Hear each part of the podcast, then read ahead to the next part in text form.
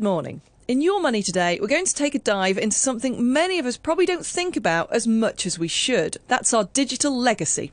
I'm joined by Nick Worley, who is CEO and founder of Inalife, to find out more about the business of digital legacies. Thank you for joining me, Nick. Thanks so much for having me. First off, I think we need to get an explainer. What do you mean by digital legacy? What sort of things is that? digital legacy, it's one of those things where it encompasses everyone's lives daily especially since the birth of the iPhone, digital cameras, and recording devices. But essentially, it's everything that you have online about your social digital footprint. So that could be your Facebook profile, your WhatsApp groups, your banking information, your accounts, anything which you think is online is part of your digital legacy. But moving forward, the idea of digital legacies is if something happens to you, if you pass away, etc., what happens to all that digital information? And most people don't tend to think about this in any way, shape, or form until it's too late. They're older or they're facing an illness. I think we can all relate to this that we've lost friends or relatives and then can't access some really treasured photos and things like that. And it can be very, very difficult. So, what kind of uh, market are you seeing for tools that enable people to share and keep these things between their families and keep them forever? Interestingly, I mean, one of the reasons we started Inalife was personally, I didn't see any really good tools in the market. I had seen social media sites I was part of simply own your data if something happened to you. They made it incredibly difficult for families to access or even change profile information. Twitter, for example, purges your data. So if you look online, there were lots of people who were in agony over like relatives' posts and profiles being purged to reuse a username. Google as well this year are purging inactive accounts of more than two years. So there's all these things out there on the periphery of it, but there's other aspects out there: financial planning, legacy trusts, legal issues, health information, which encompass a variety of aspects of digital legacies. But again, there hasn't been a one-stop solution for ages. So the market which we're seeing is pretty vast in growth potential. In terms of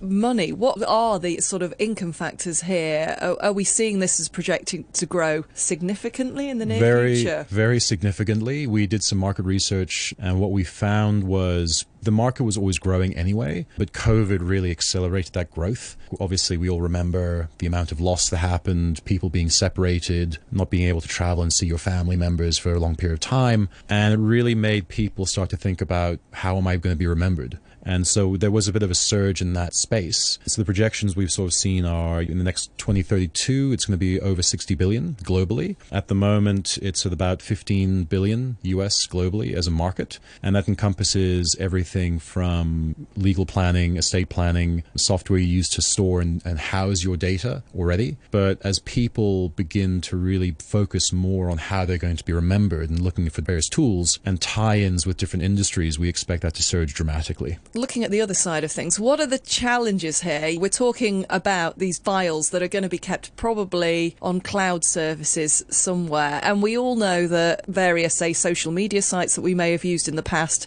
have gone kaput. They no longer exist. So that information, where does it go? And how are you guaranteed with these kind of services that that information is going to stay where it is? Well, up till now, there's been no guarantee. Again, the reason that Facebook and others are free is because they share your information with advertisers. There was a recent Oxford University study which showed that I think there's 30 million deceased people on Facebook at the moment. And in the next 10 years or something, there's going to be more deceased than alive. But what happens to all that data and how are they using it? We want to give ownership of that data to users. But I think everyone in one way or another should be at least thinking about how they can safe their legacies, whether that's putting it on a digital storage drive which they keep at home, if it's storing their phone somewhere and giving the password to loved ones. There's a variety of things that everyone should do, but the most important thing is actually thinking about their digital legacy, not leaving it till the last minute, because by that point it's too late anyway. So you should already be thinking about this, no, no matter what age you are and, and anything like that. These are things you should be considering. And I think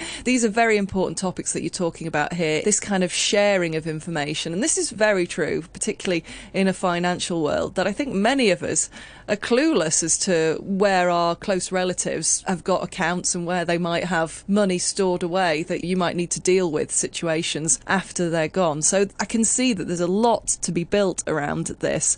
But again, there are aspects also of, I guess, data protection here, and that's got to be important. You know, we hear so many stories about data breaches. Data protection is definitely one of the most important things that sites like ours look at. From a personal perspective, I'm a user of our site anyway. I've spoken to users and they all say the exact same thing. If you had your phone and all your memories of your family on it and it was lost, how much would you pay to get that back? So there's obviously huge personal financial implications for this sort of data.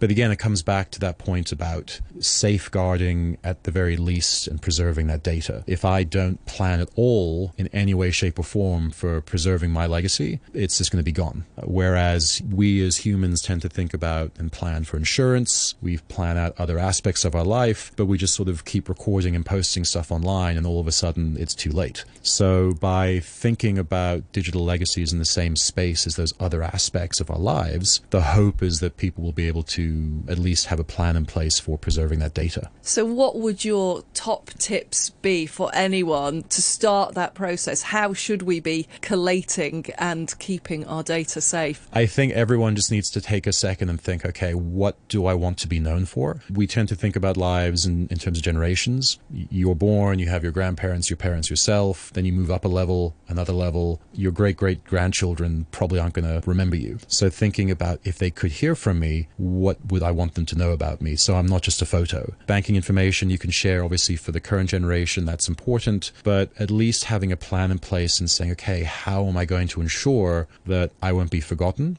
How will I ensure that my loved ones will be able to remember me? And also, one of the other aspects of our site that we do is a time delay message function because we also know that we want to hear from our loved ones if something happens to them. So I've recorded a bunch of messages to my kids, which they will be receiving at future dates. I think that as humans and as users, we all just need to take a step and back and look at our phones and social lives and say, okay, what's important? What do I want to be known for? And what do I want the future to know about me? That's Nick Worley, CEO and founder of Inalife.